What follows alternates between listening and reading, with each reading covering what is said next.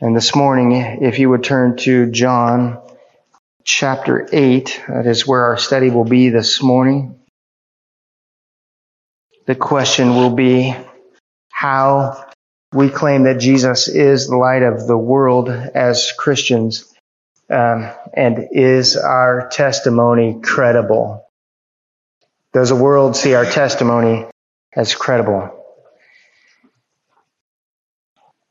So, we are going to uh, pray uh, over the text this morning, and then uh, we will read uh, the text together, make some applications, and uh, as we go. So, Father God, we do come this morning uh, to your text, um, united, united by the atoning death of Jesus Christ for us. And Father, we do ask for your help and the help of the Holy Spirit to give light to our souls this morning. Give us grace to do what the Word teaches us. Uh, give us grace to do that which is pleasing to you, Father. We ask that you be exalted through our time here in your Word, Lord. We ask this in Jesus' name. Amen. Amen. So, John uh, chapter 8, we're going to begin in verse 12, and we will go through verse 30 this morning. 8:12. Again, uh, Jesus spoke to them saying, "I am the light of the world. Whoever follows me will not walk in darkness, but will have the light of life." So the Pharisees said to him, "You are bearing witness about yourself. Your testimony is not true." Jesus answered, Even if I do bear witness about myself, my testimony is true, for I know where I come from and where I am going, but you do not know where I come from or where I am going. You judge according to the flesh. I judge no one. Yet, even if I do judge, my judgment is true, for it is not I alone who judge, but I and the Father who sent me. In your law it is written that the testimony of two people is true. I am the one who bears witness about myself, and the Father who bears witness, uh, who sent me bears witness about me. They said to him, therefore, where is your Father? Jesus answered, you know neither me nor my Father. If you knew me, you would know my Father also. These words he spoke in the treasury as he taught in the temple, but no one arrested him because his hour had not yet come. So he said to them again, I am going away and you will seek me and you will die in your sin. Where I am going, you cannot come. So the Jews said, will he kill himself since he says, where I am going, you cannot come?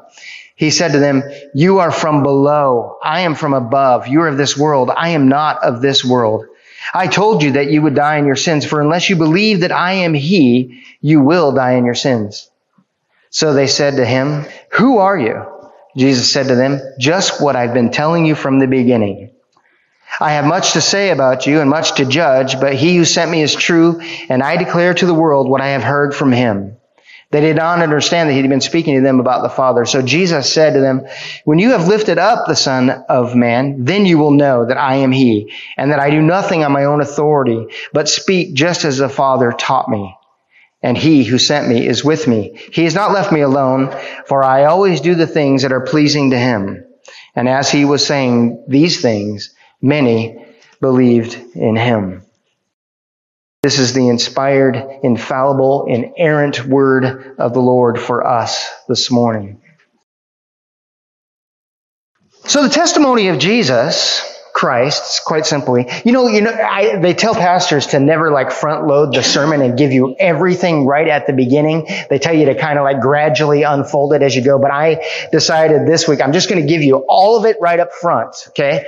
And then we'll and then we'll dive into it. So all of it up front is this: is that the testimony of Jesus Christ can be trusted. The testimony of Jesus Christ uh, is true by virtue of his unity with God the Father of heaven his knowledge of God in personal relationship with him, and it is proved by his obedience to please the Father, even to point of death, even point of death on the cross. This is Jesus' testimony. Jesus' testimony is, I am the light of the world. Whoever follows me will not walk in darkness, but will have the light of life. This is his testimony. And it's true. This is his true testimony. I think all of us who are in Christ would say that too is my testimony that Jesus is the light of the world and that by following him, we no longer walk in darkness, but we have the light of life. That is our testimony to the world. The apostle Peter tells us in the first epistle, uh, chapter 3, verses 15 and 16, he says, But in your hearts honor Christ as uh, the Lord as holy, always being prepared to make a defense to anyone who asks you a reason for the hope that is in you, yet do it with gentleness and respect, having a good conscience, so that when you are slandered, those who revile your good behavior in Christ may be put to shame. That as he says here, that is a credible witness, isn't it? It is a credible testimony to the hope that we have in Jesus Christ is what he's uh, admonishing everyone to do, right? Be prepared to have a defense for the hope that is in you. Be prepared to proclaim the testimony that Jesus Christ is the light of the world. Be prepared. Be ready to do that and do that with a good conscience, with gentleness and with respect so that those who might say something against you have nothing about your behavior that they can point to to say that that is contrary to their testimony, right? Saying that your testimony and your behavior are linked and tied hand in hand. Well, I would ask us to ponder this, and I've been pondering this all week as I've studied this text, is church, can, can our testimony concerning the gospel of Jesus Christ be trusted? Can our personal testimony of Jesus Christ be trusted? Do we give our defense of the gospel by virtue of our having been united to Christ Jesus? That is the first step in our defense. Isn't it? I have been united with Christ. I've been united in His death and resurrection. And so when I say that this is my testimony, my testimony is not based just on me. It is based on the fact that I have been united in Christ's death and I am continually united with Him in His resurrection. Do we further describe our testimony describing our personal relationship with the person, Jesus Christ? Not just mere knowledge of the scriptures or knowledge about Jesus and his life, but can I testify that I, about my personal relationship with Jesus Christ? I know him and I am known by him as proof of the truth. And then is our testimony affirmed by a life lived according to the Word of God? Or can it be refuted in the world because we have adopted the culture of the world too much? And is our testimony true in our body? In our body as we gather? Is our testimony proved by sacrificial obedience? A sacrificial life laid down for our brothers and for our friends, aimed at pleasing God and not men. That affirms our testimony. As we pick up our study in John this morning, the reason why I laid that out for us is that this is the same order with which Jesus gives a defense for his statement that I am the light of the world and whoever follows me will not walk in darkness, but will have the light of life. This is Jesus' testimony. So as we pick up our study in John 8 this morning, we've been looking at Jesus teaching in the temple during the Feast of Tabernacles. And Jesus' testimony in, in our study thus far has been this, that although he's facing grand opposition, everything else that, that, that the scriptures are showing that Jesus is truly the obedient Son of God right? In, in, in contrary to their desire to have him arrested and to find fault with him, he is proving himself time and time again that he is indeed the obedient son of God. And the response, of course, from the Pharisee and the, and the scribes is rather hostile, right? But further, Jesus testifies that he is the reality of what God had provided for them in the wilderness. As he's been teaching in chapter 6, chapter 7, and chapter 8, Jesus, Jesus is boldly saying something here that, you know, in your wilderness wanderings, I'm the guy. I am now the the one that was alluded to in God's provision for you when you people, Israel, were in the, in the wilderness. In John chapter 6, Jesus testifies that He is the new manna sent from heaven.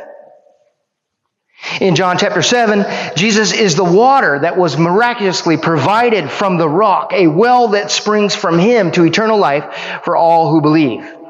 And now in today's text, I want to show you that, that Jesus claimed that I am the light of the world is him proclaiming that I am the cloud of the glory of God, illuminating the way of life uh, for God's people. And that in me, Jesus would say, is the constant presence of God. Exodus 13, 21 through 22 says, And the Lord went before them by day in a pillar of cloud to lead them along the way, and by night in a pillar of fire to give them light, that they might travel by day and night. The pillar of cloud by day and the pillar of fire by night did not depart from before the people. So the cloud, you see, the cloud was very important to Israel eh, because it symbolized God's presence with his people. And from the cloud, God often spoke judgment against Israel's opponents. Secondly, the cloud was important because it was the primary means of God's protection for them. Thirdly, it was God's means of giving direction to his people. Where the cloud moved, the faithful people of God were to follow. So what Jesus is saying here is I am the light of the world. Whoever follows me will not walk in darkness, but will have the light of life. I am the cloud of the glory of God. And if you follow me, you will have direction for your life from the Father. You will, your way will be lighted. The presence of God will always be with you in me. This is a bold, bold proclamation, right? And so our testimony opens with that. I am the light of the world. Whoever follows me will not walk in darkness, but will have the light of life. This, Jesus says, at the end of the Feast of Tabernacles. The Mishnah, Sukkah, which is, that is the, in the Talmud, which is the description and prescription, sort of, for what the Feast of Tabernacles practices were. And in that Mishnah, is the description and instruction of the traditional ways that the Jews would um, celebrate this feast. And we've already heard Jesus' incredible testimony, haven't we, a couple weeks ago, where Jesus says, If anyone thirsts, let him come to me and drink. The Mishnah follows that uh, idea that he talked about, about the water and the ceremony of pouring things out, as I talked to you guys about a couple weeks ago. The Mishnah says this, He who has not seen the joy of the place of water drawing has never in his life seen joy. Right after this claim from the Mishnah comes a description of the lighting of four huge lamps in the temple's court of women. And there was this enthusiastic celebration that took place underneath this light. And there were certain men, and of course these men had to be of piety because they were in the court of women, right? Men of piety and good works danced through the night holding these burning torches in their hands, and they were singing songs and giving praise to God. And some reports say that this went on uh, every night of the feast. And the glow from these lamps as they were in this uh, temple area, the glow from these lamps could be seen all around Jerusalem. And so it is in this context that Jesus says, I am the light of the world. Whoever follows me will not walk in darkness, but will have the light of life. Jesus here is asserting, I am the cloud of God's presence. I am the lamp unto your feet. I am the light unto your path. I am the word of God. I am the light that John the Baptist testified was coming in to the world. I am the life that is the source of light for all men. Without my light, we are just wandering around in the uh, wilderness and the darkness of our own sins. And he's telling them this. I am the light of the world and you're just a wanderer still, lest you would follow me. So verse 13, we see their response. So the Pharisees said to him, you're bearing witness about yourself. Your testimony is not true. See, the Pharisees say this, uh, supposing that Jesus is contradicting himself. They're supposing that Jesus is contradicting himself from uh, chapter 5. Let's read verse uh, 31 from chapter 5 together. They're supposing that Jesus is contradicting this uh, statement. If I alone bear witness about myself, my testimony is not true. So this is what they're supposing that Jesus here in, in chapter 8 is contradicting himself. You're bearing witness about yourself. Your testimony is not true. But Jesus goes on to say in the rest of that passage if we look at 32 through 34, There is another who bears witness about me, and I know that the testimony that he bears about me is true. You sent to John, and he has borne witness to the truth. Not that the testimony that I receive from is from man, but I say these things that you might be saved. Verse 35, he was a burning and shining lamp, and you were willing to rejoice for a while in his light. So Jesus is saying, this, this is not my own testimony. This is the testimony of the Father and the Spirit, and even your own, John the Baptist, has testified to me.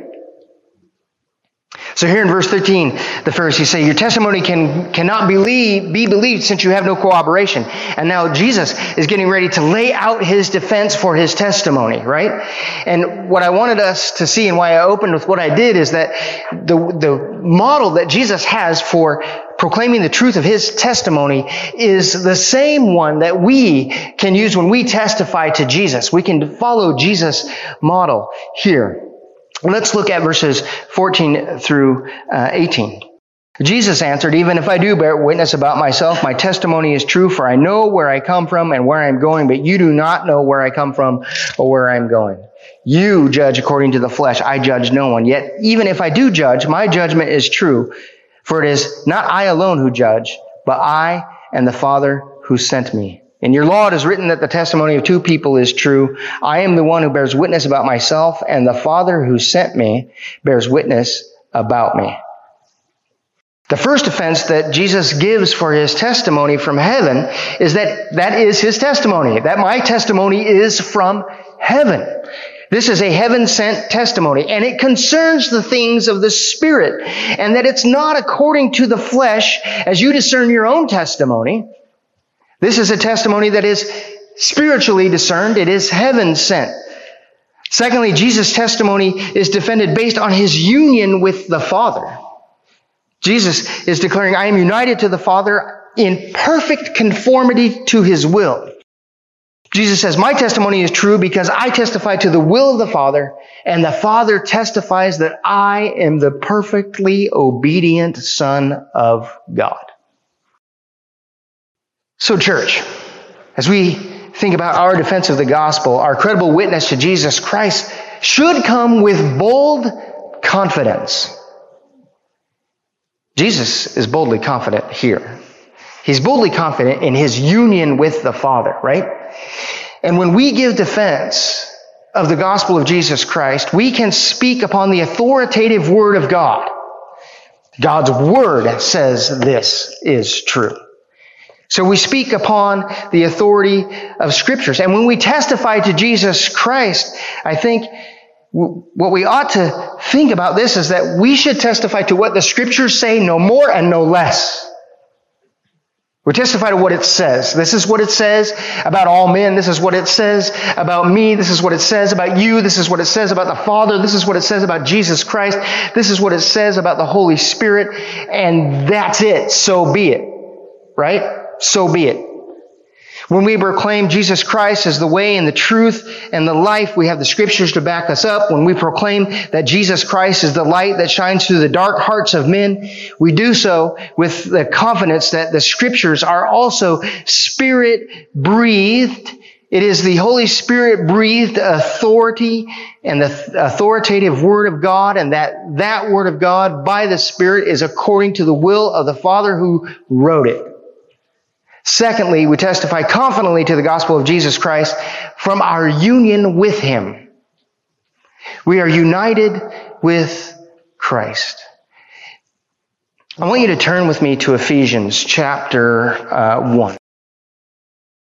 And you can kind of keep a placeholder there because later we're going to look at Ephesians chapter 4. But first, I want to look at Ephesians chapter 1 because Paul, as he's writing this letter to the Ephesians, is writing to them to be confident in their position in Christ. And so he lays this out beginning in verse 3, and we'll just read through verse 14. Blessed be the God and the Father of our Lord Jesus Christ, who has blessed us in Christ with every spiritual blessing in the heavenly places even as he chose us in him before the foundation of the world that we should be holy and blameless before him. In love, he predestined us for adoptions to himself as sons through Jesus Christ, according to the purpose of his will, to the praise of his glorious grace with which he has blessed us in the beloved. In him we have redemption through his blood, the forgiveness of our trespasses, according to the riches of his grace, which he lavished upon us in all wisdom and insight, making known to us the mystery of his will according to his purpose, which he set forth in Christ as a plan for the fullness of time to unite all things in him, things in heaven and things on earth. In him we have obtained an inheritance, having been predestined according to the purpose of him who works all things according to the counsel of his will, so that we who were the first to hope in Christ might be to the praise of his glory. In him, you also, when you heard the word of truth, the gospel of your salvation, and believed in him, were sealed with the promised Holy Spirit, who's the guarantee of our inheritance until we acquire possession of it to the praise of his glory. This is confidence, isn't it? This is bold confidence in our testimony. Because we have union with Jesus Christ. We are united to Him in an inheritance. Every, you know, there's probably 10, I think, at least 10 in that passage, phrases in Christ, in Him, in Christ, in Him. It's repeated over and over again for us to remember that that is our testimony. I'm united to Jesus Christ. I'm united in Him. I can never be separated from Him. This is our testimony. Jesus is the light of the world and I can prove it. I am in him and he is in me. That is the defense that we give. Thirdly, our confidence of the truth in Jesus Christ amid opposition is just like what Paul writes in 1 Corinthians 2:14. Is this what he's telling them is that the natural person does not accept the things of the spirit of God for they are folly to him and he is not able to understand them because they are spiritually discerned. So the truth that, that we proclaim concerning Jesus Christ is spiritually discerned. So as Jesus is laying out his defense, I know where I'm going, heaven. I know where I've come from. You don't know that. That, that the truth that I proclaim is spiritually discerned. And you don't know that. Back to our text, verse 19 and 20. They said to him, therefore, Where is your father? Jesus answered, You know neither me nor my father. If you knew me, you would know my father also. These words he spoke in the treasury as he taught in the temple, but no one arrested him because his hour had not yet come. Wow, what a powerful question that they ask. And it reveals like a lot. That question they ask reveals a lot, and Jesus points out what it reveals the question, where is your father? It's very telling, right? Jesus answers that you have no personal relationship with God the Father. You might know about His laws. Perhaps you have mentally ascended to the fact that God is, that He is and that He exists, but you have no experiential knowledge of Him. Oh, that we should ever, I hope, never hear that. As we might make our testimony about Jesus and about the gospel and about the truth of God's word, but not know Him. Not have any experiential relationship with Jesus. That is part of our testimony as well, isn't it? It is the authority of God's word. It is spirit given, right? That, that's our testimony. It comes from heaven. It comes from the scriptures. It comes with all of that authority. It comes from our union with Jesus Christ, but it also comes in experiential relationship with the person of Jesus Christ. I remember when I was at Multnomah and the professor was, was teaching a, a class about um, how we would defend the authority of Scripture. And the, the, my classmates were a lot smarter than me, so they had a, a whole lot of like uh, historical stuff to say and a whole bunch of background stuff, which is all true. And then he says, "Well, Jeff, you're kind of being silent today. Uh, what do you have to say?" And I said, "Well, I mean, all the things that everybody's talked about is true, but here's what I've discovered." that upon reading the scriptures, I have come to know a person. I've come to know the person of Jesus Christ, as real as the kid sitting next to me here. I've come to know him. Experientially, all of those things you say about the scripture are true, and they're good to know and to have an apologetic, right, to back up uh, our statements. But along with that is experience. I have experienced God's grace in Jesus Christ from the pages of scripture in my life. I have experienced the grace of God in the Holy Spirit in my life guiding, directing me, comforting me, convicting me. The things that I once didn't think were sin, I now think are sin because of God, because He is working in me. And I can testify to that reality that I am in a relationship with Jesus Christ. It's an experiential knowledge. I would ask us this, can we know the gospel of Jesus Christ and not know Jesus? Can we be versed in theology and not know Him? In some Christian circles, there's way too much emphasis on experience, and sometimes in those circles, experience comes without any biblical grounding whatsoever. It's just all about how you feel, and, and your experiences define who Christ is and who God is, and who the Holy Spirit is. But then there are some circles who always push aside favor, and they push a, aside experiential relationship with Christ for an intellectualized faith that has no relationship in it whatsoever. Both ends are, are, are, are off. I think of 1 Corinthians 13 when Paul says, If I speak in the tongues of men and angels but have not love, I am a noisy gong or a clanging cymbal. And if I have prophetic powers and understand all mysteries and all knowledge, and I have all faith so as to remove mountains, but have not love, I am nothing. If I give away all I have and I deliver my body up to be burned, but have not love, I gain nothing. It's about experience. It's about relationship, experiential relationship. One of the ways that we are to give a, a defense for the hope that we have in the gospel of Jesus Christ is this. I have tasted and seen that the Lord is good. Is that our testimony? I have tasted and seen that the Lord is good. That's just as true as anything else that we might share. I have tasted and seen that the Lord is good we testify that we have experienced and are personally acquainted with the love of God for us in Christ Jesus. I can personally attest, testify to the truth that among sinners, I am the chief and God loves me and sent his son Jesus Christ to die for my sin. Experientially, I know this to be true. That is one way that we can affirm our testimony, but it is only those who personally experience the love of God who can give away the love of God in Christ Jesus, isn't it? You cannot give away that which you do not possess. I am loved by God and I can give away His love to others because I've experienced it. It helps to make our testimony that much more credible. And by our love, they will know that we are Christians. We know Him. We are known of Him in a real experiential way.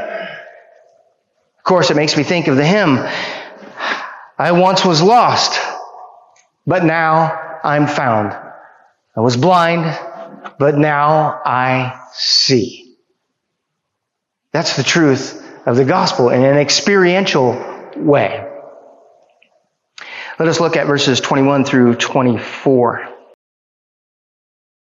So he said to them again, I am going away and you will seek me and you will die in your sin. Where I'm going, you cannot come. So the Jews said, will he kill himself since he says, where I'm going, you cannot come? He said to them, you are from below. I am from above. You are of this world. I am not of this world. I told you that you would die in your sins. For unless you believe that I am he, you will die in your sins. Jesus counters the Pharisees' lack of understanding by declaring, I am not of the world. and by pointing out to them, you are worldly. You judge humanity according to your own humanity. You live according to the world and its systems. And unless you believe that the Father sent Christ in the world to save sinners, and you continue to live according to the world, then you will die in your sins. Sometimes the world around us can reject our testimony to the otherness of the gospel. Isn't that what we proclaim when we proclaim the gospel? We proclaim an otherness. That God is other than us. That the life that Christians are called to live is other than the world's system and the way the world says we ought to conduct ourselves. We declare the otherness of the gospel, but sometimes the world can reject our testimony and reject its validity because we ourselves are just as worldly as everyone else. We're living a life according to the world system, not according to the scriptures. We, we, we don't have an example of the world being turned upside down. Our world, personal worlds having been turned upside down. We live just like the world. The American church has lately uh, has a desire to, to bring the church in line with the culture, doesn't it? And some of those churches have traded the exposition of the scriptures for an entertaining video, for self-stylized music, for running a play, for having uh, bright, shiny lights and smoke, and a, you know, better looking pastor, maybe, right? Whatever it might be, that there's this appeal to, to worldliness. And that really is to our shame, isn't it? Trading the exposition of the scriptures for entertainment. You know, when Paul writes to his young protege, Timothy, in 1 Timothy 3, he tells him that behavior matters that the household of faith behaves in such a way as to confirm the otherness of the gospel. Uh, and not in conformity, in conformity to the ways of the world. In 1 Timothy 3, he says, Paul says to him, I hope to come to you soon, but I'm writing these things so that if I delay, you may know how one ought to behave in the household of God, which is the church of the living God, a pillar and a buttress of the truth. The behavior matters. It affirms the truth that we proclaim. It, it affirms the truth of the gospel. You see, the transformed in Christ live not according to the world, but according to the gospel. And I would ask us to evaluate, and I have been doing this in myself, are there ways in which I've compromised worldliness? Or am I constantly thinking about how I can live contrary to the world and contrary to its systems? Not in an obtruse, sort of maniacal way, right? Uh, even as we, as we looked at First Peter saying, like, you know, with respect and with dignity, with respect and dignity, am I living contrary to the world and, and to its systems so that they might ask why I have this hope that I have in me? Is it affirming uh, my testimony? Do we claim Christ but then live according to a worldly standard? I think if, if we say that we constantly live according to the world's standard, but yet we proclaim Christ as Lord and say that He is the light of the world and that we are following Him and that He is the light unto our path and that His word is authoritative in our life and that we have experience with Him. I would say that if you can do that and you are continually doing that, not that you're not going to mess up, but that that is the pattern of your life, you might want to examine whether or not you be in the faith at all. You might want to examine that.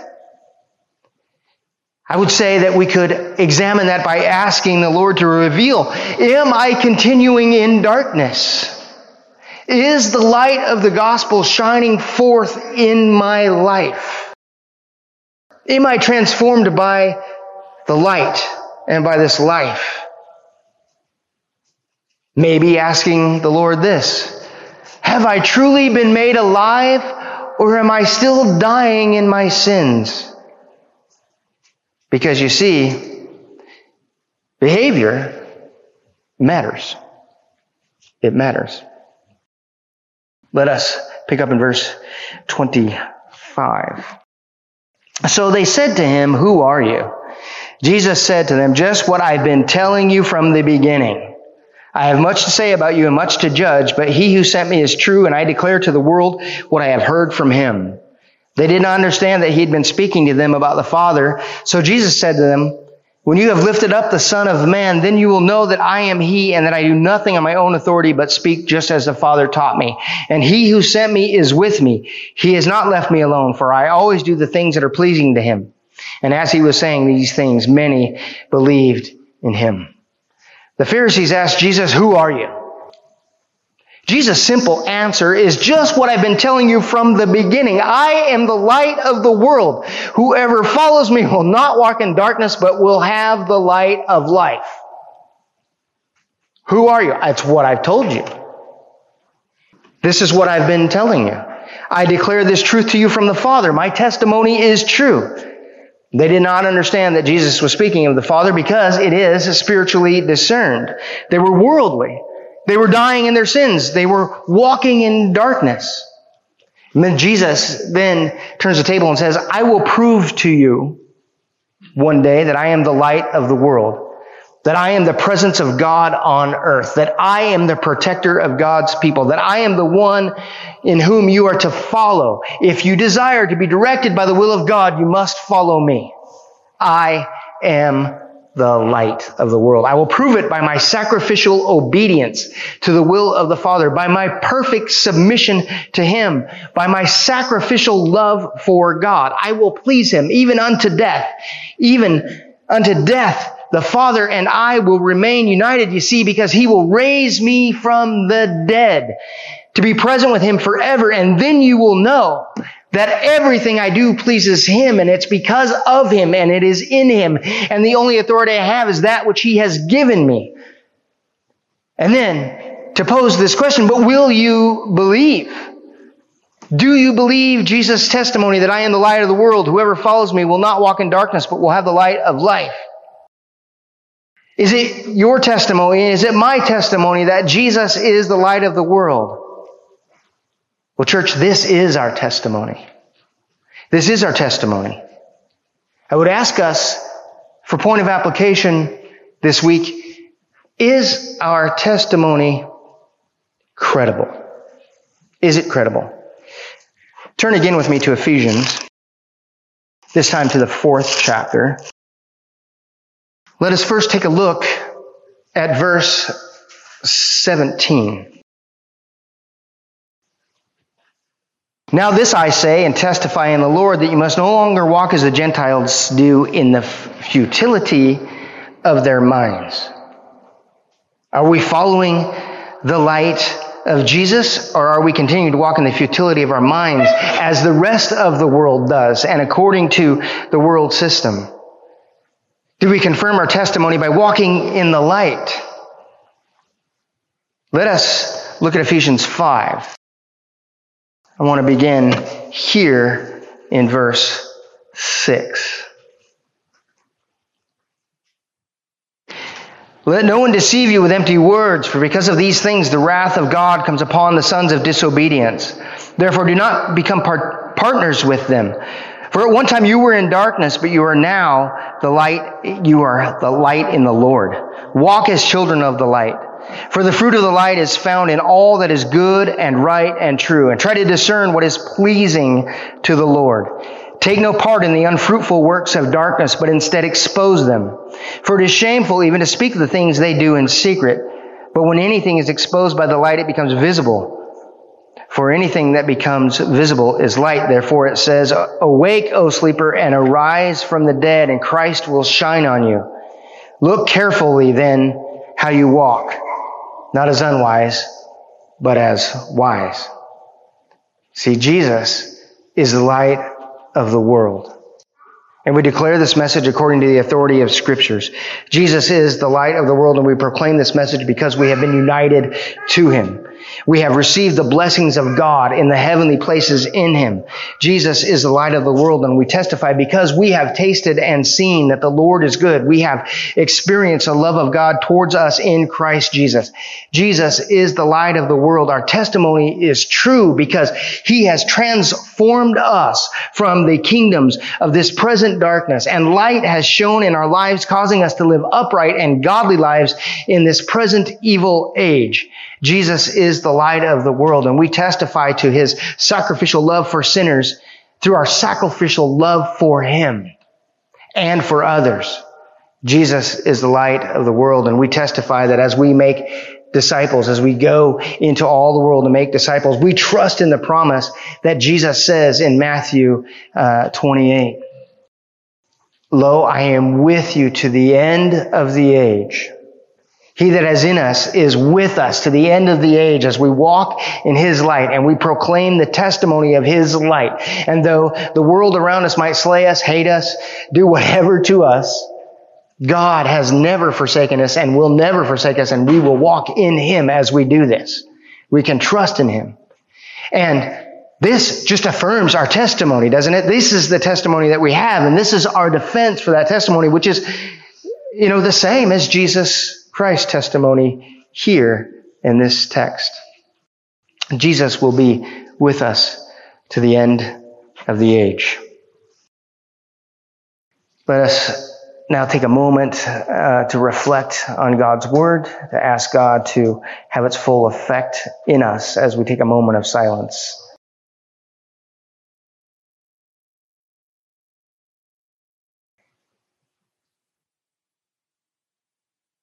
Heavenly Father, we praise and thank you for the Lord Jesus Christ, for the light of the world that shines in our hearts, that has transformed us.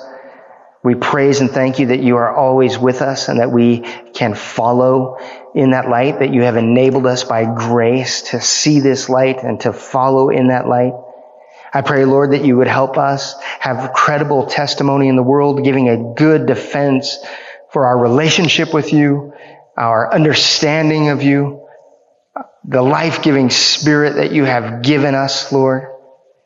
I pray, Lord, that you would help us to live contrary to the world, to live in the world but not of it. That we can declare the otherness of the gospel of Jesus Christ with credibility, Lord. We need your grace to do so, though. I don't know about anybody else in here, but I'm going to drop the ball on that in my own strength. I believe we all need God's grace to help us to do what it is that I believe the Spirit is speaking to us this morning. Give us favor, I ask, Lord, in Jesus' name. Amen.